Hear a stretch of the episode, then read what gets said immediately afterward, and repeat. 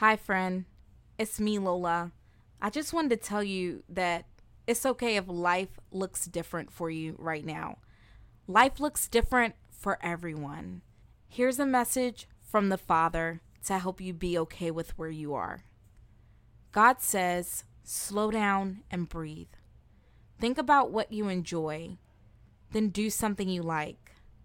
Embrace the calm, embrace the peace. Take joy in the things you enjoy because taking joy in these things is not a waste of time. God says He enjoys seeing you do this. He loves to see you do the things that you like.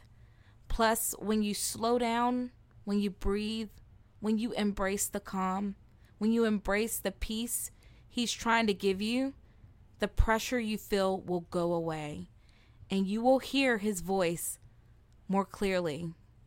So slow down and breathe. Do something you love.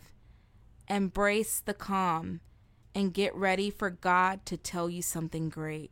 Get ready for God to tell you something important. All right, friend, I'm out of here. You have the most amazing life, and thanks for listening to The Smoking Prophet.